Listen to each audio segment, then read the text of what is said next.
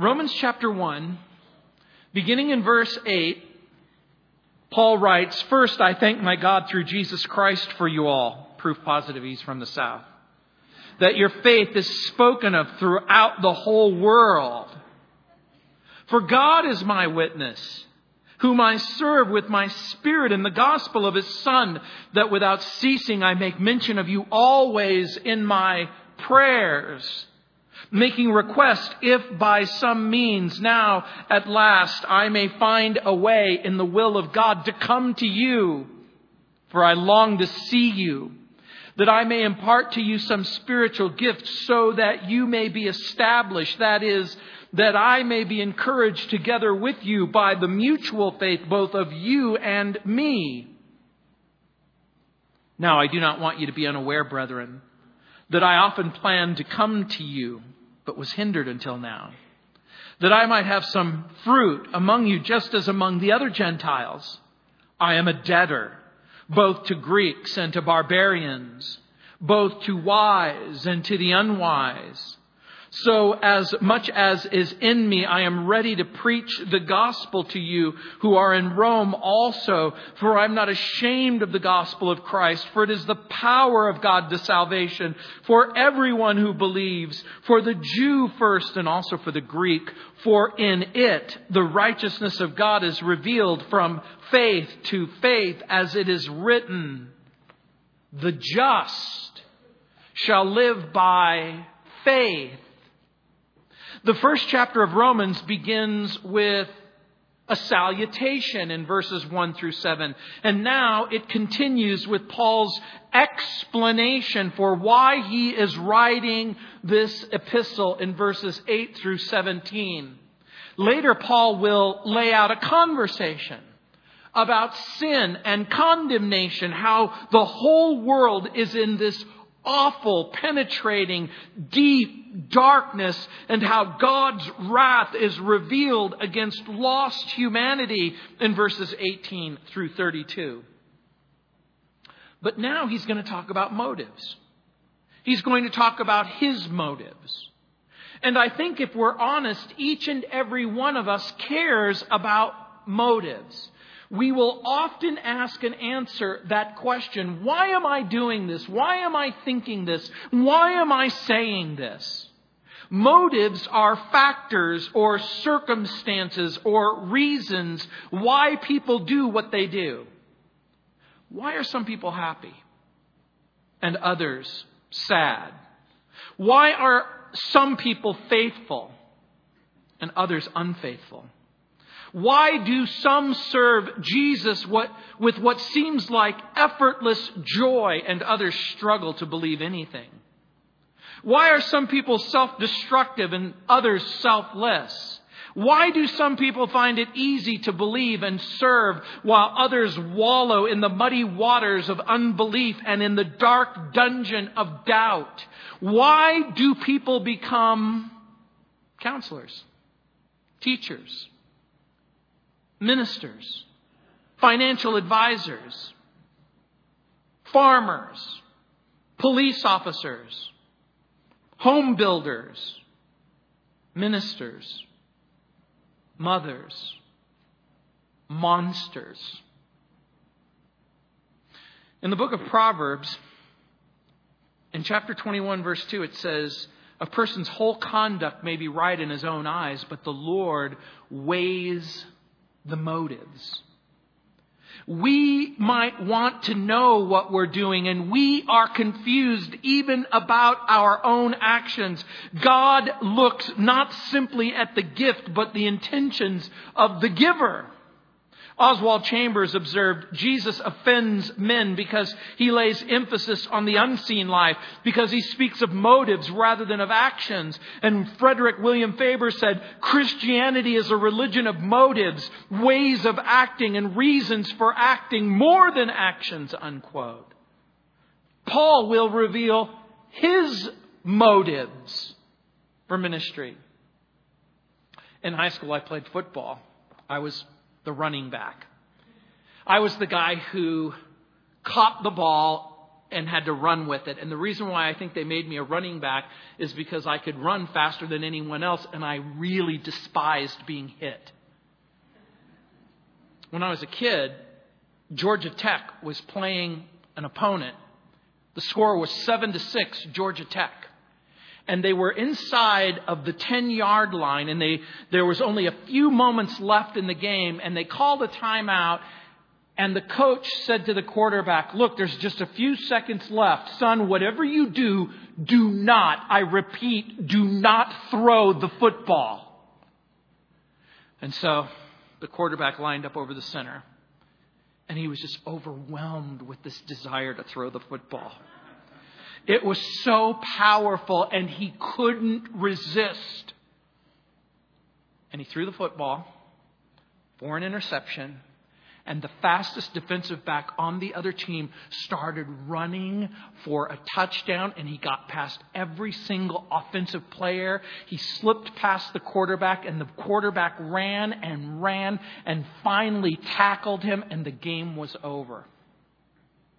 The opponent, the opposing, the opposing coach talked to Georgia Tech's coach and said, you know, my defensive back is a world class sprinter. He's one of the fastest kids in the nation. I can't believe your quarterback ran him down and tackled him. And the coach said, well, your boy was running for a touchdown. My boy was running for his life.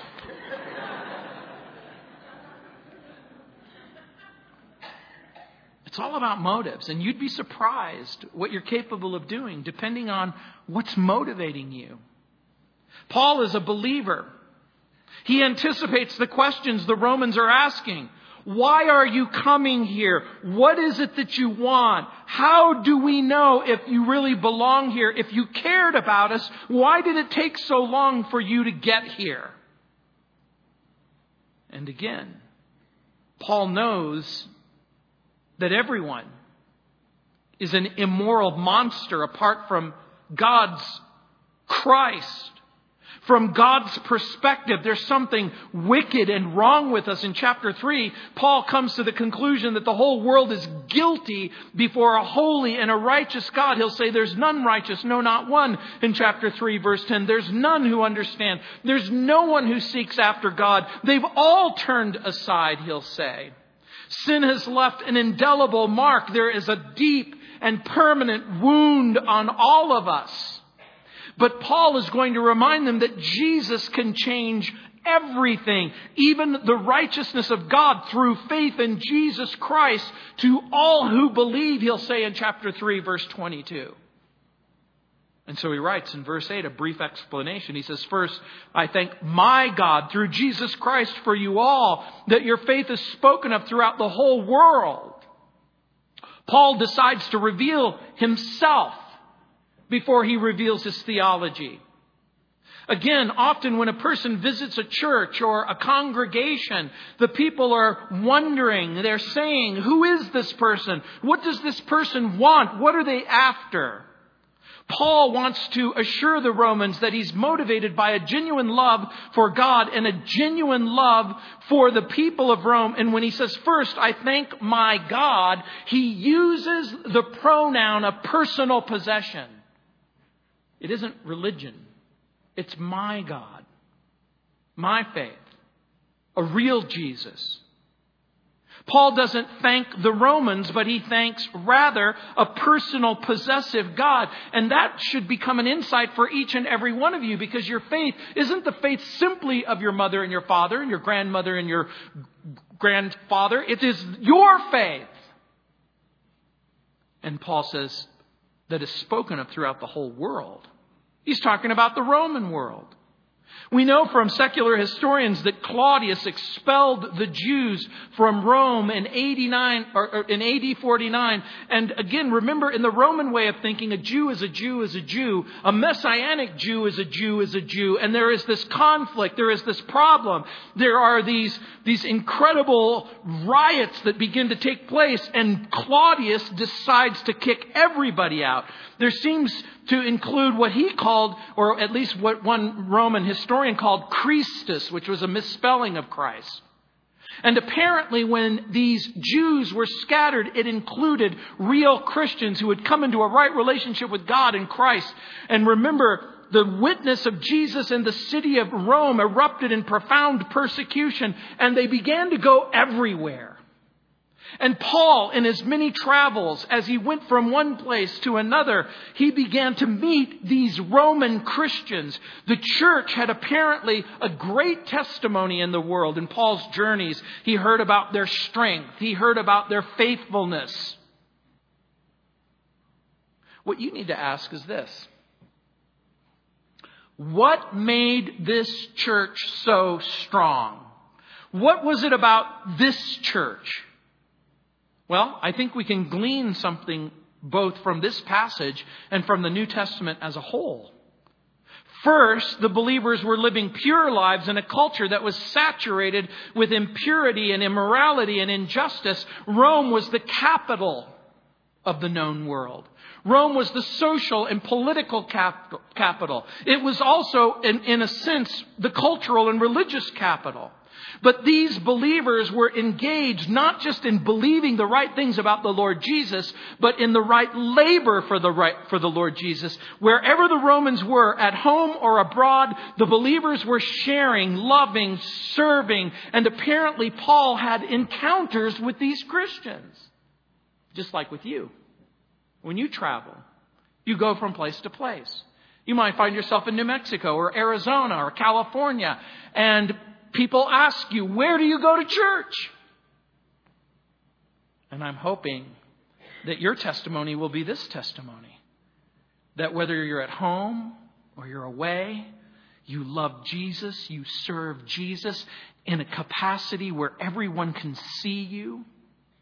Are we standing firm and pure in a culture that is impure and base and morally polluted? And so, Paul writes in verse 9, For God is my witness, whom I serve with my spirit in the gospel of his Son, and without ceasing I make mention of you always in my prayers. Paul calls on the Lord as his witness to testify to the internal condition of what's going on inside of his heart, to judge his motives. And remember, it has earlier been called the gospel of God. Now it's called the gospel of his son, and you'll do well every time you see in this book that word, the gospel, because that's the theme of the book of Romans. It is the gospel. A.W. Tozer wrote, It is not what a man does that determines whether his work is sacred or secular. It's why he does it. I want to draw your attention to that expression. God is my witness, whom I serve in the gospel of his son. It's the gospel that subjected Paul's spirit to God's son. That's the connection a real gospel that changed a real person. The word serve is interesting. It's the word latreo. It incorporates the concept of hire or service that is bought and paid for. And so when he basically says, whom I serve with my spirit, the idea is a service that is bought and paid for. Back in the day, my father would retain an attorney. He would say, Here's $10,000. If you ever get a call from me in the middle of the night, I expect you to be here. He paid, he paid for his attorney in advance.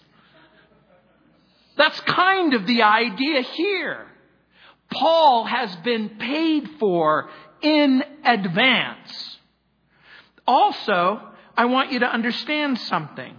Paul is subject to the Son because of the gospel. He's been delivered from sin and death and hell. And when a person realizes that they were subjects of Satan and sin, the most foolish thing that you could ever do is remain in that kind of slavery and bondage and refuse God's salvation. So what does it mean? What does it mean to serve the Son in your spirit?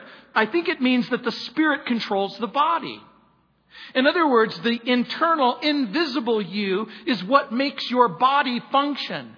what you're thinking, how you're feeling, all of that is important.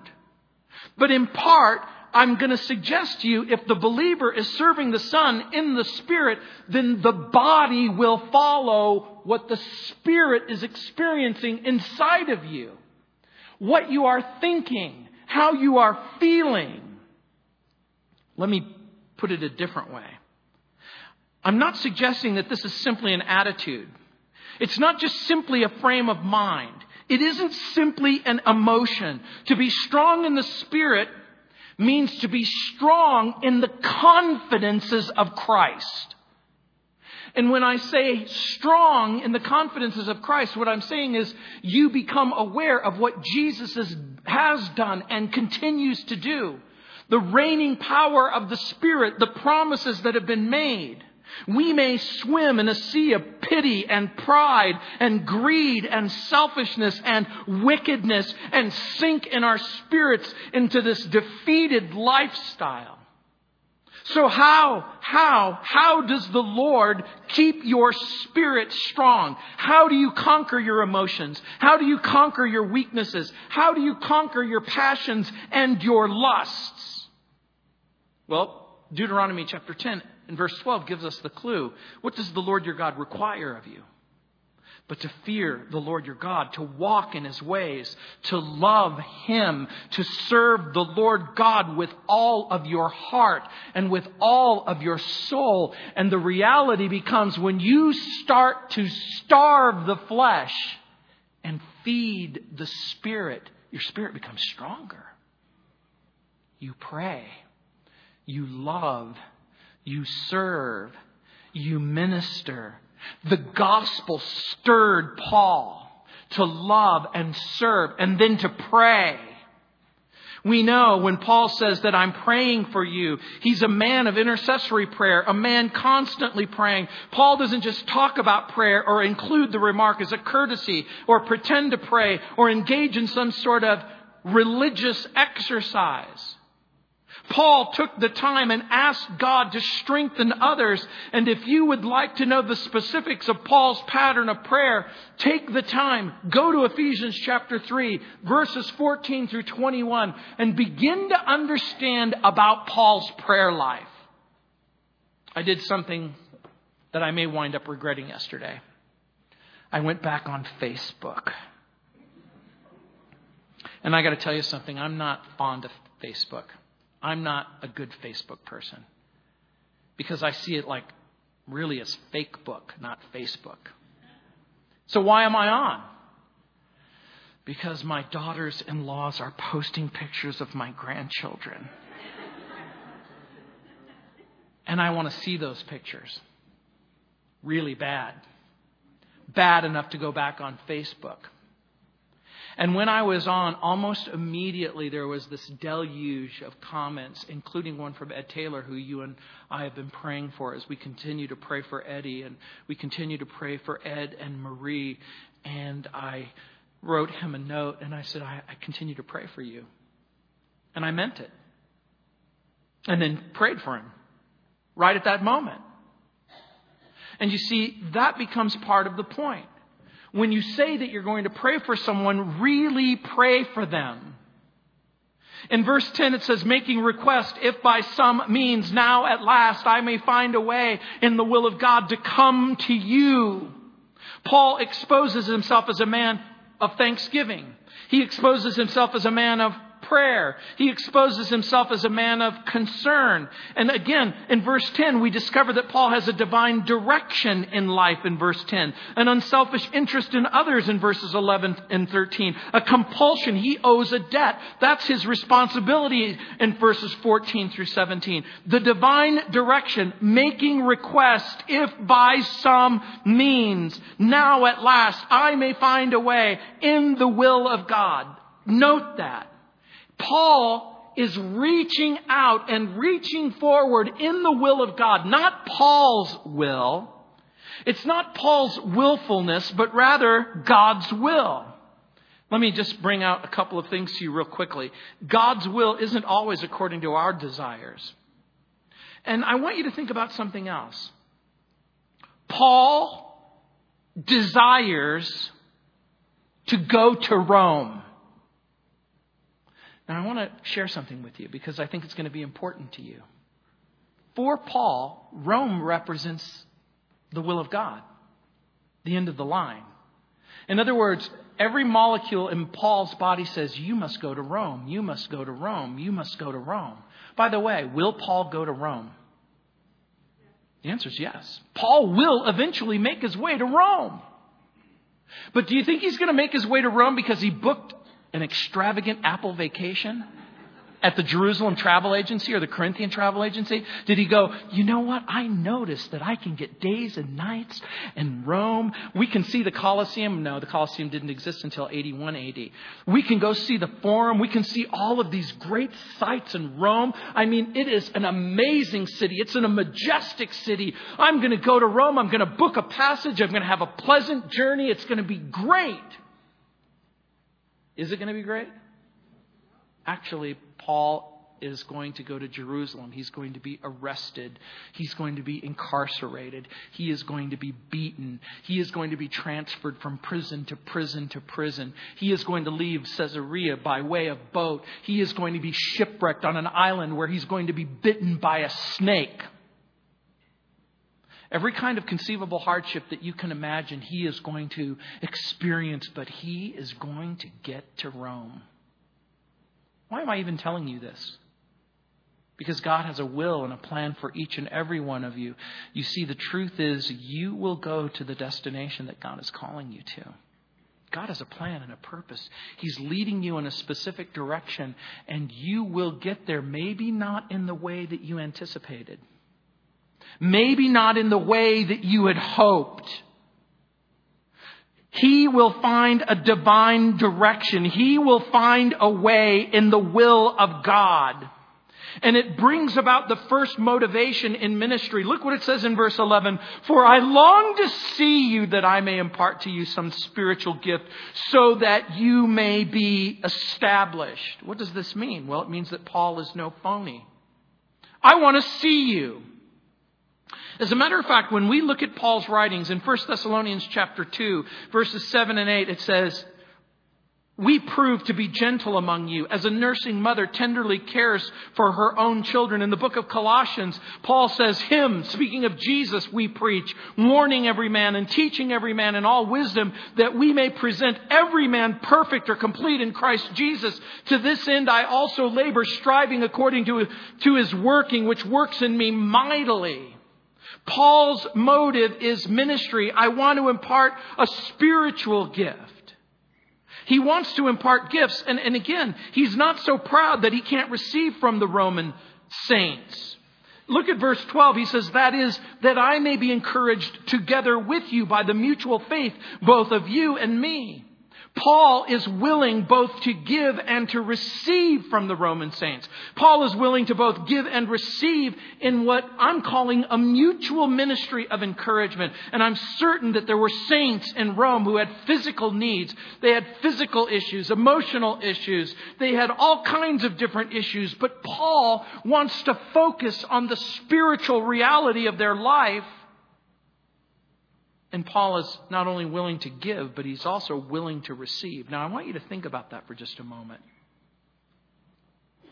Did Paul have enormous gifts? No kidding.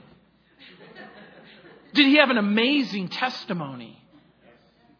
He has been called by Jesus to be an apostle to the Gentiles. Now, I want you to just think this through for just a moment. He's willing to receive from those who are less experienced, who are more immature, who have less ability. Paul says, I don't care. In humility and mo- modesty, he's willing to receive from the most modest Christian. And have you ever said silently to yourself, or maybe wickedly and stupidly out loud, this person that doesn't have anything to offer me? Oh my. What a horrible thing to say. We may think that we have more knowledge and we have more understanding and we have more maturity and we have more experience. But Paul wants the Romans to know something that they have something to offer each other and him. And you may not know it, but the person sitting right next to you, or just behind you, or maybe even all the way across the room in the sanctuary has something to offer you, something to give you, some word of encouragement to impart to you. Paul reminds us that we have so much to offer each other. And he's writing to believers. I want you to think this through. People who have received the Lord Jesus Christ, he's already spoken about their faith and their influence in the world. And so Paul isn't just speaking about imparting to them the gift of salvation because he can't do that. Only Christ can do that. And some have mistakenly read this to mean that Paul is going to impart to them some gift, but he's probably not speaking of the gifts of the Holy Spirit since the Holy Spirit is the giver of gifts. Paul is probably speaking of spiritual gifts in the broadest sense and the generalist sense of the term. He's talking about any kind of divinely empowered spiritual benefit that he could bring through preaching and teaching and exhorting and praying and guiding and discipling. And so Paul isn't interested in just seeing the sights. He doesn't want to pick up some cool Roman coins like I would if I were there. He doesn't want to see the ancient version of NASCAR and the chariot races. He wants to serve people. He wants to encourage people. Paul has an unselfish interest in others.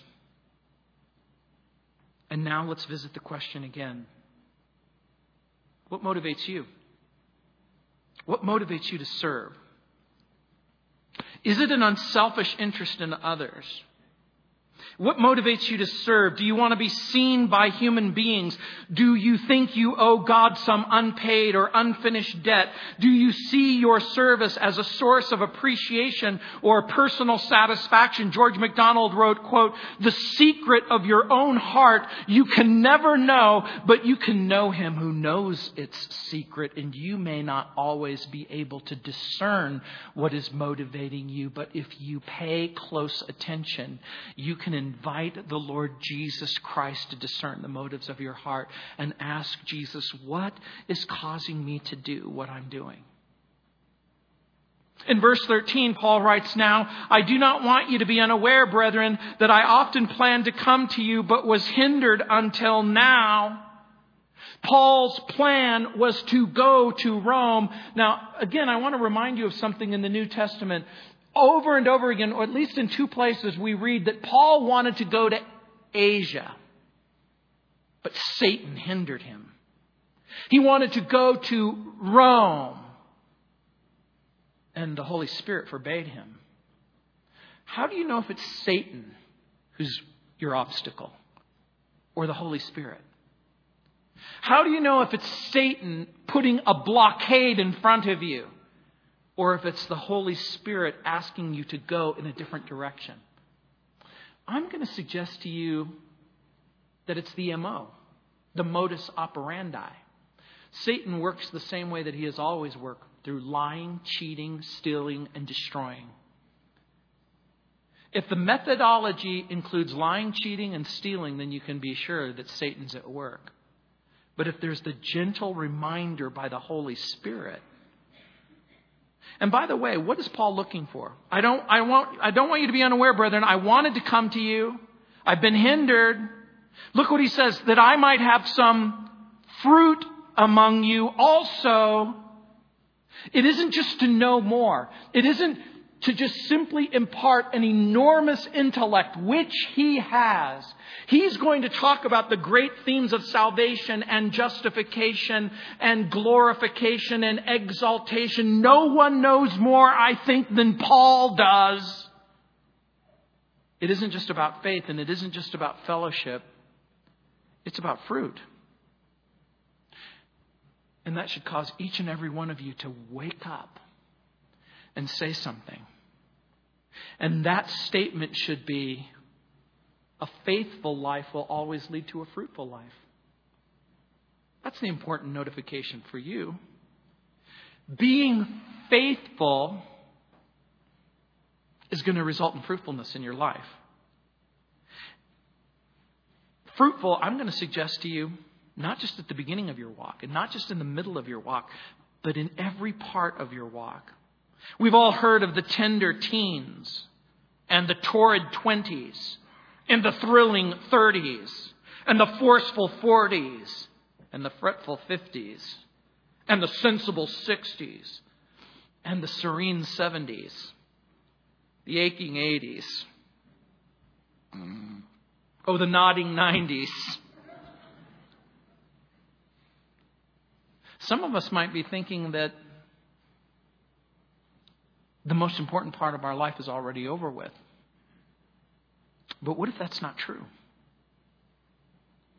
What if the greatest spiritual contribution that needs to be made is yet to be made?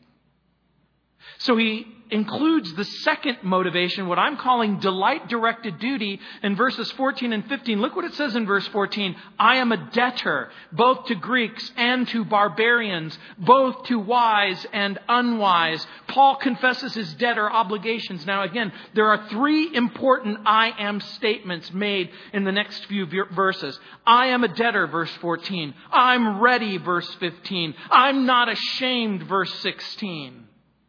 Paul is the apostle to the Gentiles. He says, I am a debtor. I, I have a holy obligation. To who? To both Greeks and barbarians. You've heard me say over and over again, there's two kinds of people in the world. Italian people and people who wish they were. But the Greeks really believed it. They really believed there were only two kinds of people in the world. Greeks and anyone who wished they were Greek, but they were really barbarians. And by the way, the word barbarian comes from a Greek word. The Greeks used the word to describe anyone who didn't speak the Greek language. When they were, when they would hear other people speak in foreign languages, they would hear ba, ba, ba, ba, ba, ba, ba, ba. Kind of like when you hear a foreign language. Well, if you speak Spanish, you go, no, I understood what you just said. Or if you're speaking French, je ne parle pas le français alors. You go, the Greeks are feeling that same thing. Paul says, I have a holy obligation to reach out to them with the gospel, the gospel of his son. Paul will speak to the Jew first, but he doesn't neglect the Greek or the barbarian because he is under a divine mandate, a Holy Spirit compulsion, a specific imparting by the Lord Jesus Christ. And I'm going to suggest to you that the church has lost its credibility with the world largely because the church looks to the world to get something that it thinks that it needs instead of to give something that it has do you need from this world, really? Approval? Acclamation? Applause?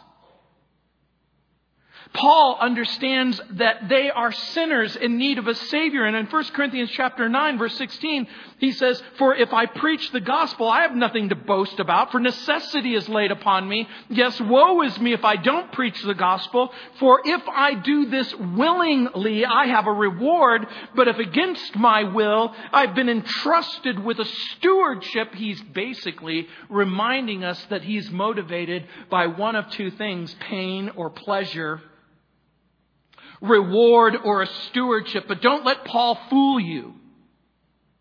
There are times when ministry is its own reward.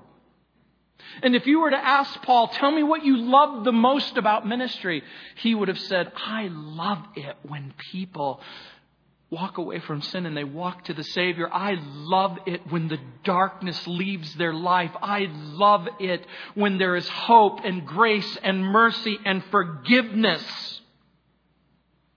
I would even suggest to you that Paul loved to study. He loved to study. He loved to dig deep. He loved to share the gospel. And so do I. But sometimes I don't. There are times when I would rather not pray. There are times when I would rather not prepare. There are times when I would rather not preach. But I do. For your sake. Paul is obligated, and so am I. And often what you do is going to fall into two broad categories things you want to do, things you have to do.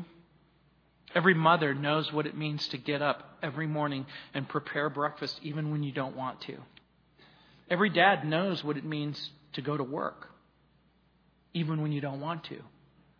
Every person understands that there is a delight directed duty and there is a kind of a duty that comes from a different place. God made Paul, appointed Paul to be a apostle to the Gentiles. He's under a divine obligation to minister. He has a second obligation, however, and that is to the Roman believers who are in need. And he understands and recognizes it. If your house is on fire, I have a divine duty to help you put it out. If your children are starving, I have a divine duty to share my abundance with you. If your soul is empty, I have a divine duty to fill it. If your eyes are wet with the tears of sorrow, I have a divine duty to dry them. When someone is drowning, we are automatically and immediately under obligation to do what we can to save them. Unbelieving Jews, unbelieving Gentiles face spiritual death. And Paul knew that he had a holy obligation to try and save them. And for this reason, the Greeks came to view themselves as wise. And so when Paul says to the wise and everyone else as foolish, he understood something because there were two dominant ideas. And the dominant ideas were the source of wisdom and information. In that world, the dominant language was Greek. It was the, it was the language of science. It was the language of technology. It was the, the, the language of travel, economy, and commerce. They once led the world in every single science, technology, invention, and innovation. Today, that language is English. English is the new window to the world. People want to know the American language even though they reject American culture or American materialism or American arrogance or American pride. There are people all over the world who will go to a Bible study. Not because they're interested in the Bible, but because they're interested in the English language. Paul felt a keen sense of duty and obligation to preach the gospel to every living creature. Do you have that same burden?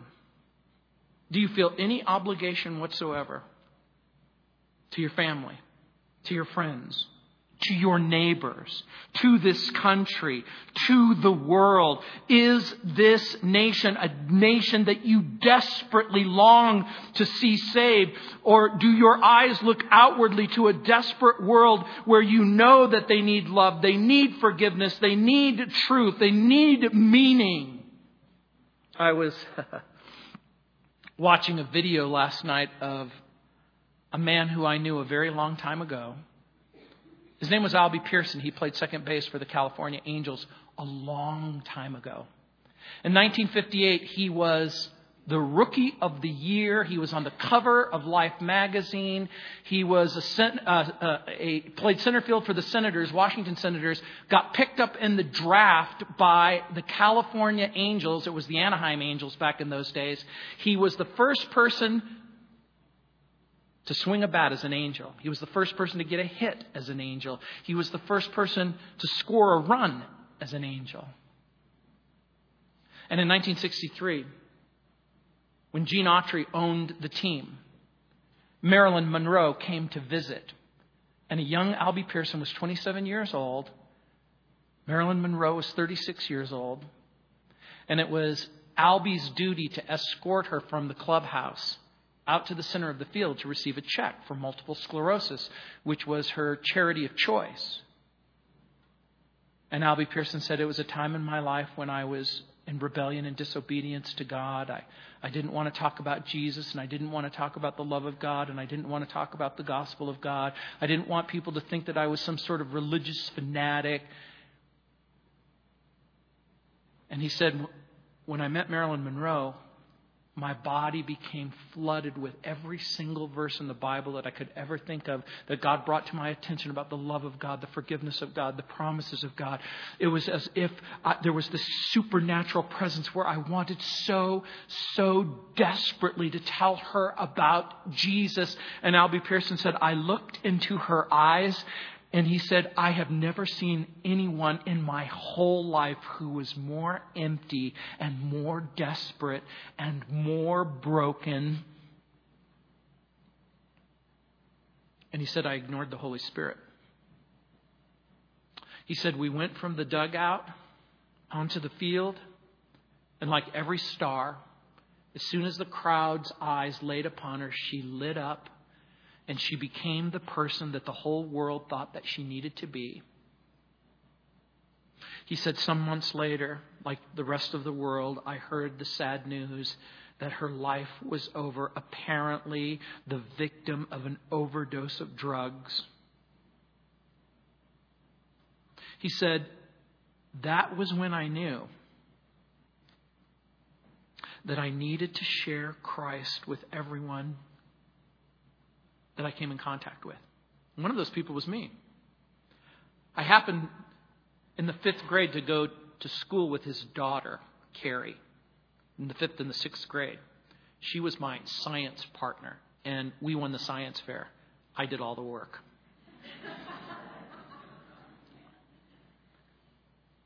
but he told me about Jesus. I'm just a sixth grader.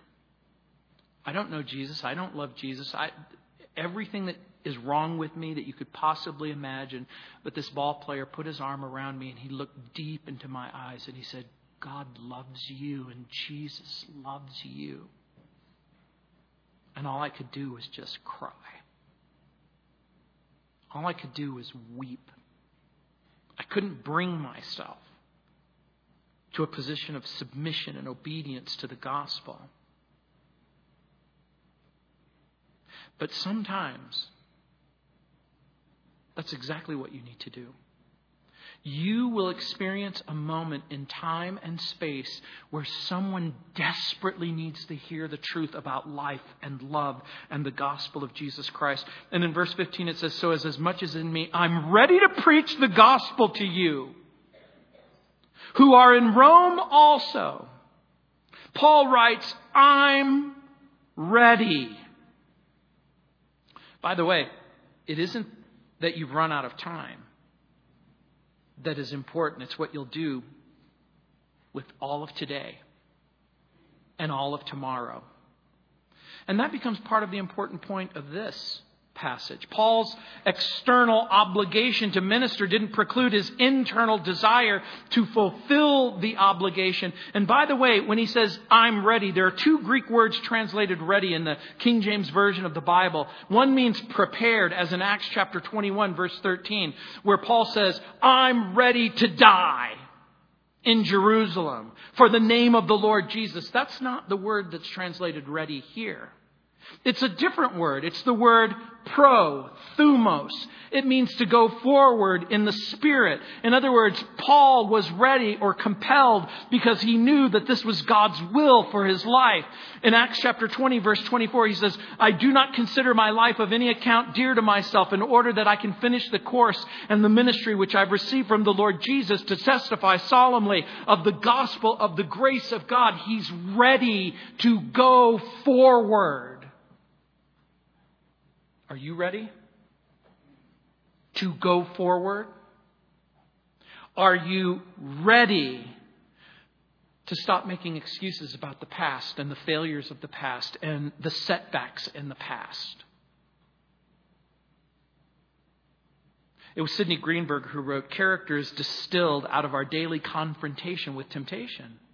Out of our regular response to the call of duty, it's formed as learn to cherish principles and to submit to self discipline. Character is the sum total of all the little decisions, the small deeds, the daily reactions to the choices that confront us. Character is not obtained instantly. We have to mold and hammer and forge ourselves into character. Unquote. And so Paul says, don't be tempted to take the shortcut. Allow the difficult to decisions to run their course? Are you ready to go forward? Some of you thought, well, I thought I was, but now I'm afraid. I'm afraid to talk to my mom, my dad, my brother, my sister, my neighbor, my friends about Jesus. It was said of John Knox that he feared God so much that there was no room in his heart for the fear of man. And it could be that one day that's exactly where you'll be.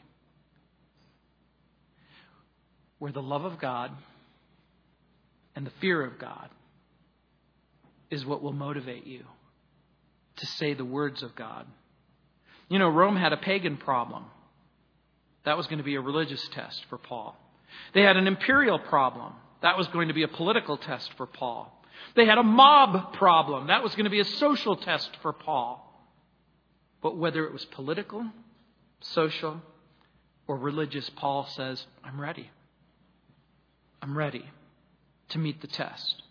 The third motivation, faith in the power of the gospel. Look what it says in verses 16 and 70. For I'm not ashamed of the gospel of Christ, for it's the power of God to salvation for everyone who believes, for the Jew first, and also for the Greek. For in the righteousness of God is revealed from faith to faith, as it is written, the just shall live by faith. Now, these two verses deserve careful examination. And not only do they serve as the motive for Paul's epistle, but they're also the heart and soul and theme of the whole book of Romans. These verses express the truth, the powerful truth that Jesus Christ has the ability to transform and change sinful human beings into righteous human beings. This is the key. We can go from rejected to accepted, unacceptable to accepted. That is the gospel. And every single word that Paul will write from here on to the end of the book is going to be to explain and expand and punctuate what you just read. These verses are the secret to transformation and eternal life. These are the verses that can explode sin. I just want to very briefly, at least for now, focus on something about motivation, and that's boldness. Paul is motivated by boldness. He's unashamed. That means no need to apologize. He's not ashamed of the gospel. Paul's supreme motivation is to see Jesus exalted and glorified and to see other people saved from sin. And the moment Paul's supreme motivation manifests, nothing else matters. Not personal comfort, no personal opinion, popularity, reputation. Paul will never offer a compromised gospel to satisfy wrong thinking and wrong opinion opinions and wounded sensibilities for people who want to continue in their rebellion and rejection and refusal of God. Because he knows. Paul is in effect saying, How can you ask me to be ashamed of the one thing, the only thing? That can save people from the emptiness and the darkness and the wickedness and the terror that will save them from hell and a life that doesn't matter. Because the gospel is the power of God for salvation to everyone who believes. And by the way, since the remaining letter is Paul's commentary on that one verse, I'm going to have a lot to say about it. The power of God, salvation, faith, righteousness. Next week, by the way, we're going to look at, in greater depth at verses 16 and 17. We're going to talk about the source of the gospel. That's God. We're going to talk about the nature of the gospel. That's power. We're going to talk about the purpose of the gospel. That's salvation. We're going to talk about the scope of the gospel. That's everyone. We're going to talk about the reception of the gospel. Believe. We're going to talk about the efficiency of the gospel. Therein is the righteousness of God revealed. And we're going to talk about the outcome of the gospel. The just will live by faith. Yeah. Yes, indeed. Let me just close with one illustration. When I was a kid growing up, like many of you, I loved peanuts. I loved Linus and Snoopy and Charlie Brown. And there was a cartoon that featured Linus and Snoopy, and they were playing Fetch the Stick. And Linus threw the stick, and Snoopy's inclination, being a dog, is every molecule in Snoopy's body wanted to go and fetch the stick. But after a moment of pause and reflection, Snoopy decided against it. He said, I want people to have more to say about me after I'm gone than I. He was a nice guy. He chased sticks. And when I saw that cartoon, it made me think about me and you chasing sticks where this world will pick up the stick and throw it in a particular direction, and you feel like you have to go and chase it? Are you motivated to stop chasing sticks and get back to what's really important? I ask you a question. I want you to revisit it just for a moment. What motivates me? For Paul, it was the opportunity of mutual ministry and mutual encouragement. For Paul, it was an obligation, a debt, because he owed Jesus everything. And of course, for Paul, he was motivated by the transforming power of the gospel. What if I suggested to you to think long and hard and maybe think about embracing some of the motives that Paul adopted? Instead of chasing sticks? What do you want to be remembered for? A.W. Tozer said, The widest thing in the universe is not space, it's the capacity of the human heart. Being made in the image of God, it is capable of almost unlimited extension in every direction. And one of the world's greatest tragedies is that we allow our hearts to shrink until there is room in them for little else than ourself. How big or how small your heart is will be confirmed by what's motivating you. Next week, verses 16 and 17. Let's pray, Heavenly Father.